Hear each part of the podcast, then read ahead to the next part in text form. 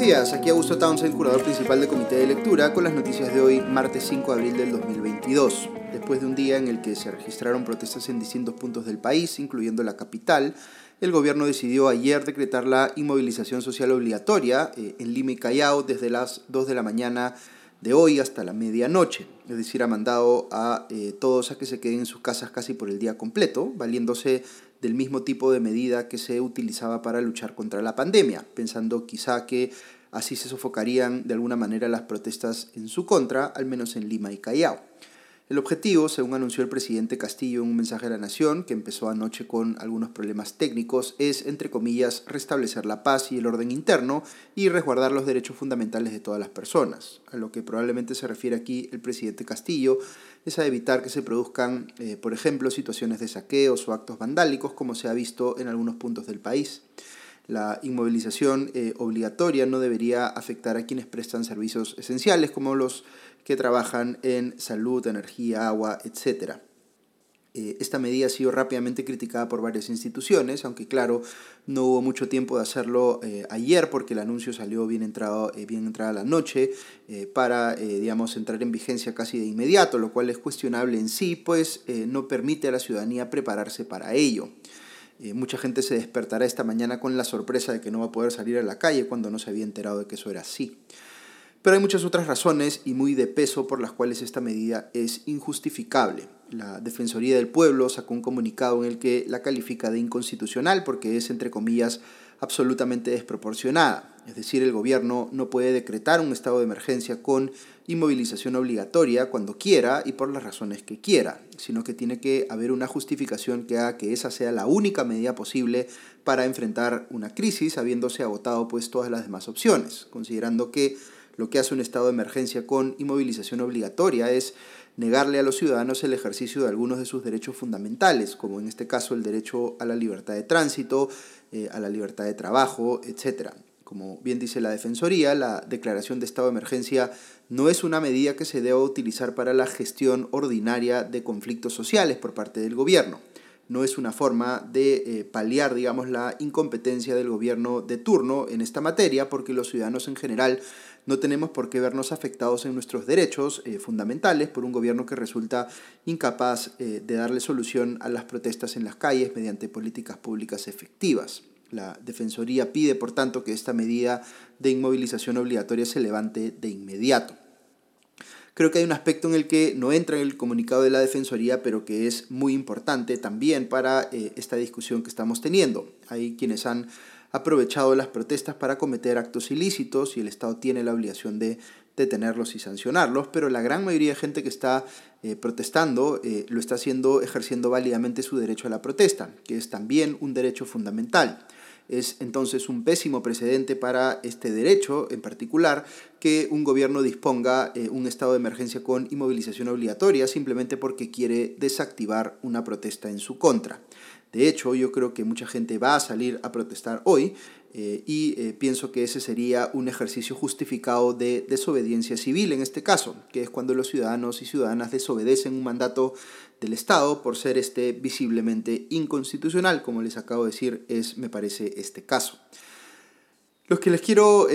eh, señalar aquí en suma, y hago explícito que les estoy transmitiendo mi opinión personal, con la cual ciertamente se puede discrepar, es que esta medida de inmovilización obligatoria es visiblemente inconstitucional y el que el gobierno haya recurrido a ella evidencia pues un nivel de desesperación ante lo que está pasando en el país que hace pensar que no hay recursos internos ni capacidad real para enfrentar desde el gobierno una crisis como la que le ha tocado enfrentar a este y que él mismo incubó primero generando eh, expectativas irrealizables al asumir el mandato y que luego dejó además escalar por un pésimo trabajo de inteligencia, por eh, llenar el estado de personas incompetentes y en esa medida burlarse de las necesidades reales de la ciudadanía que esas personas no están en capacidad de resolver eh, y por tener una declaración desafortunada tras otra que no han hecho más que inflamar a la gente. Desde el presidente acusando a los dirigentes de la protesta de, entre comillas, cabecillas comprados, pasando por el primer ministro Aníbal Torres pidiéndole a la gente que coma pescado porque el pollo está muy caro,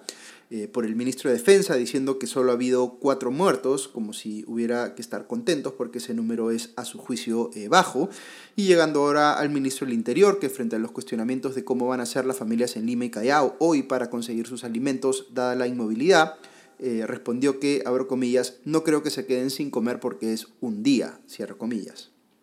El nivel de indolencia que se está viendo, digamos, en un gobierno que se llama a sí mismo, eh, entre comillas, el gobierno del pueblo, es francamente pasmoso.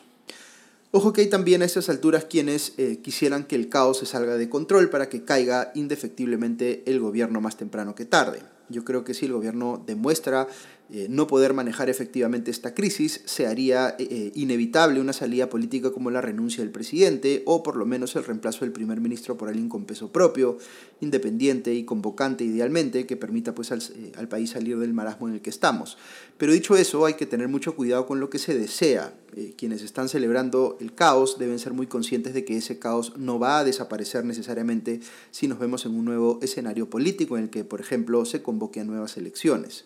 Como decía un artículo del Financial Times hace algunos días, el Perú se está eh, convirtiendo en un país ingobernable. Y lo que no advertimos aquí, porque estamos de una u otra manera habituados a eso, es que siempre caminamos por el filo de la anarquía y que es bien fácil que de un brote de reclamos entremos pues en una espiral de caos. Necesitamos como país, más allá de la posición política que tengamos, hacer que la situación encuentre pronto la manera de regresar a la normalidad, a esa normalidad precaria eh, eh, que tenemos, cuando menos, eh, antes de que la cosa termine de reventar. Esto sería mucho más fácil, ciertamente, si tuviéramos un gobierno competente y un Congreso responsable, pero lamentablemente no tenemos ni lo uno ni lo otro. De hecho, entre el Ejecutivo y el Legislativo están intercambiando invitaciones para ver quién acude a la sede de quién. El presidente Castillo ha citado a la presidenta del Congreso, Mari Carmen Alba, y a la Junta de Portavoces a Palacio eh, hoy a las 8 de la mañana. Mientras tanto, Alba, por encargo de la Junta de Portavoces, ha citado al presidente Castillo y a varios ministros al Legislativo a las 3 de la tarde. Em,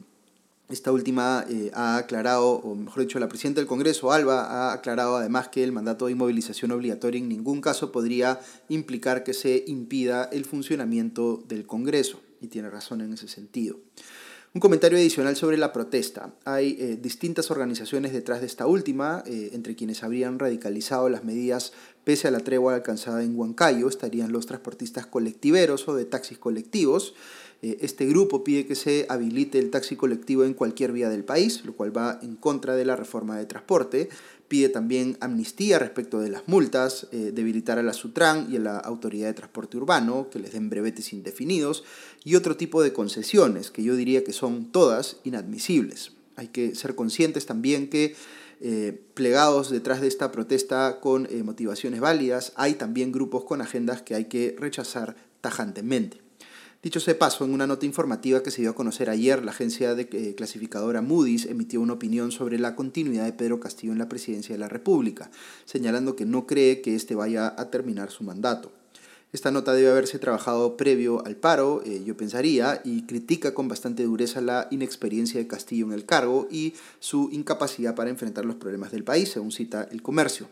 Señaló Moody's también que, abro comillas, los múltiples cambios de gabinete reflejan la inexperiencia del gobierno, así como su baja popularidad y sus dificultades con posibles casos de corrupción, dejando su eh, agenda de dañinas reformas estatistas en un yato en el Congreso, eh, en un Congreso hostil, cierro comillas. Eh, un escenario de nuevas elecciones generaría volatilidad en el corto plazo, piensa Moody's, y luego un impulso eh, favorable, digamos, considerando que el siguiente gobierno podría ser más moderado, pero los problemas de gobernanza del país en el largo plazo seguirían sin ser resueltos, según la agencia clasificadora.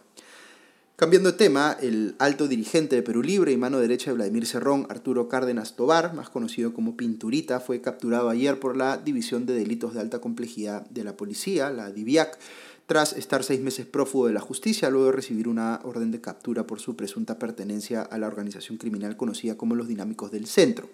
Cárdenas fue detenido en Huancayo pese a que se creía que este había fugado a Bolivia pesa sobre eh, él un mandato de 36 eh, meses de prisión preventiva y se espera, por supuesto, que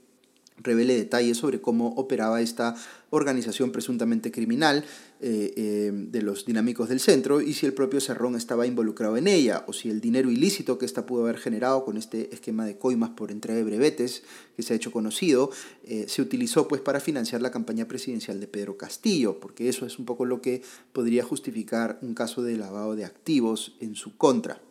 Veremos pues si Cárdenas decide hablar y convertirse, digamos, en colaborador eficaz o si prefiere ejercer su derecho al silencio. Cabe indicar que el día previo, el domingo, se capturó también en Huancayo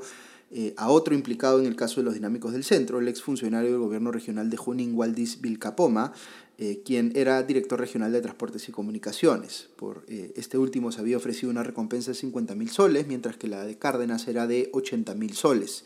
El que aparentemente hayan estado estos investigados todo el tiempo en Huancayo revela pues que se sentían cómodos y que no creían que iban a ser capturados pero también que el juez eh, Víctor Alcócer ha dictado un mandato de eh, impedimento de salida del país por ocho meses contra el sobrino del presidente Fray eh, Vázquez Castillo.